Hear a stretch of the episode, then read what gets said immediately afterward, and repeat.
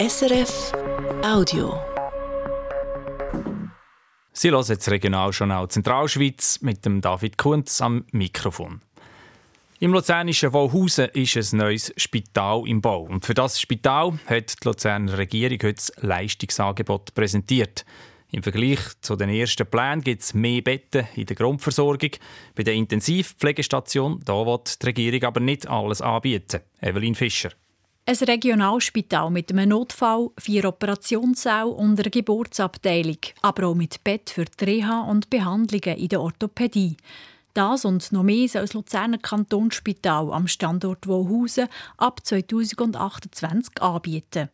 Im Vergleich zu heute aber mit weniger Bett, 80 statt 100, abgestimmt auf die Zahl der Leute, die in der Region Wohausen, Entlebuch, Luzerner Hinterland leben, sagt Gesundheitsdirektorin Michaela Tschur.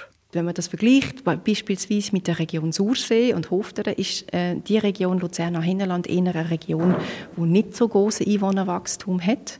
Und das führt dazu, dass wir gesagt haben, für die Region müssen wir weniger Betten haben.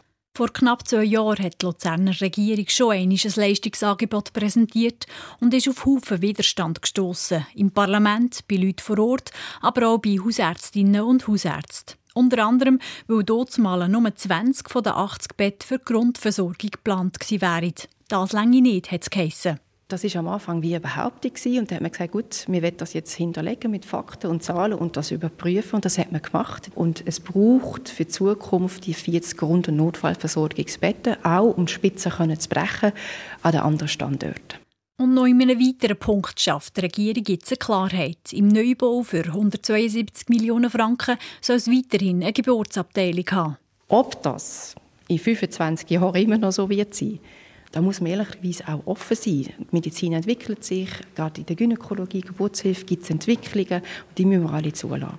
Um diese Entwicklungen aufzufangen, verlangt die Regierung, dass das Spital flexibel baut. Dass also Säle für stationäre Behandlungen auch ambulant genutzt werden können. Und dass Hausen weiterhin eng mit dem Zentrumsspital Luzern zusammenarbeitet. Weil Luzern kann sich nicht leisten, an allen Spitälern alles anzubieten. Schon heute zahlen der Kanton Hausen 8 Millionen undeckte Kosten.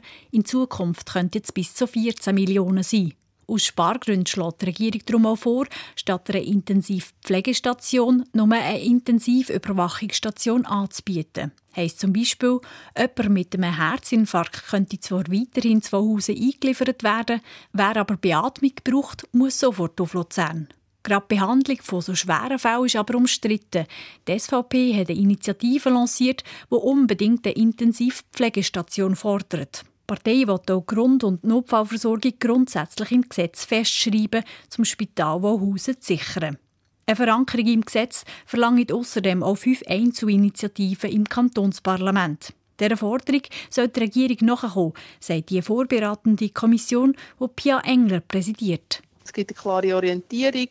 Man versucht auch wieder das Vertrauen zu finden. Man will die Sicherheit haben, Planungssicherheit haben, all diese drei Standort und man ist politisch der Meinung, dass es jetzt notwendig ist, äh, das ins Gesetz können zu schreiben, damit man weiß, was in Luzern gilt. Ob die Regierung einlenkt, ist offen. Gesundheitsdirektorin Michaela Tschuor hat dazu heute bewusst nichts gesagt. Nur so viel, das jetzige Leistungsangebot sei mit der parlamentarischen Initiative kompatibel. Develin Fischer. Rekordabschluss Reihe um. Kantonalbanken von Nidwalden, Schweiz und Luzern haben heute ihre Jahresergebnisse herausgegeben und alle schließen so gut ab wie noch nie in ihrer Geschichte. Konkret heißt das, die Schweizer Kantonalbank macht einen Gewinn von gut 98 Millionen Franken. Die Nidwaldner Kantonalbank schließt mit 17 Millionen im Plus ab und schüttet eine höhere Dividenden aus.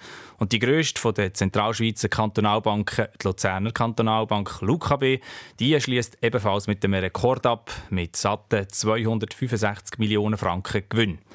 Die LUKB erklärt, es sei bei den Zinsen besonders gut gelaufen. Da haben ihnen Zinswende geholfen. Und sie haben auch nur wenig für Wertberichtigungen und Rückstellungen müssen ausgeben auf die Frage, ob die Bank mit Blick auf das Top-Ergebnis die Zinserhöhung stärker hätte können an die Kundinnen und Kunden weitergeben sagt der Bankdirektor Daniel Salzmann. Ja, also wenn man im Quervergleich schaut, wir sind wahrscheinlich die Bank die am frühesten und am, am grössten äh, äh, unsere Sparkundinnen und Kunden äh, begünstigt hat. Also wir haben sehr früh haben wir die, die, die Zinswende, die Zinserhöhungen entsprechend äh, weitergegeben und, und ich meinte, wir haben da eine Investition in die Zukunft tätigt, äh, wo uns äh, auch als kundenfreundliche Bank äh, äh, entsprechend positioniert hat. Kantone profitieren von diesen guten Abschlüssen. Luzern als Hauptaktionär kommt von der LUKB ungefähr 95 Millionen Franken über. In die Nidwaldner Staatskasse fließen 11 Millionen und der Kanton Schweiz kommt 68 Millionen Franken über. Und jetzt zum Schwerpunktthema dieser Woche. Turnerwahlen im Regionaljournal. Am 3. März wählen die Turnerinnen und Urner eine neue Regierung. Die letzten vier Jahre ist das ein reines Mannengremium und auch jetzt sind es wieder hauptsächlich Männer, die ins Rennen um einen Sitz im Regierungsrat steigen.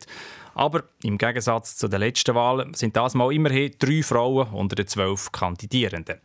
Wie wichtig ist es den Urnerinnen und Urner überhaupt, dass die Frauen wieder in der Regierung vertreten sind? Wir sind zu Altdorf umfragen. Das Männergremium allein, das ist ein guter Jazzclub, aber mehr, mehr nicht. Also die Ausgewogenheit stimmt natürlich heute überhaupt nicht.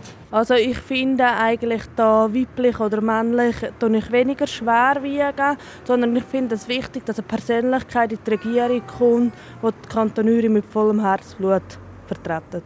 Jetzt sind ein paar Frauen, die sich aufstellen haben und ich werde sicher die Frauen wählen. Weil es ist langsam Zeit, dass auch eine Frau drin ist. Wer die drei Frauen sind, die neu in die Regierung wollen, welche Männer neben ihnen kandidieren und wer am 3. März welche Wahlchancen hat, das schauen wir an im Regionaljournal Zentralschweiz ab der halben sechs hier auf SRF 1. Das war ein Podcast von SRF.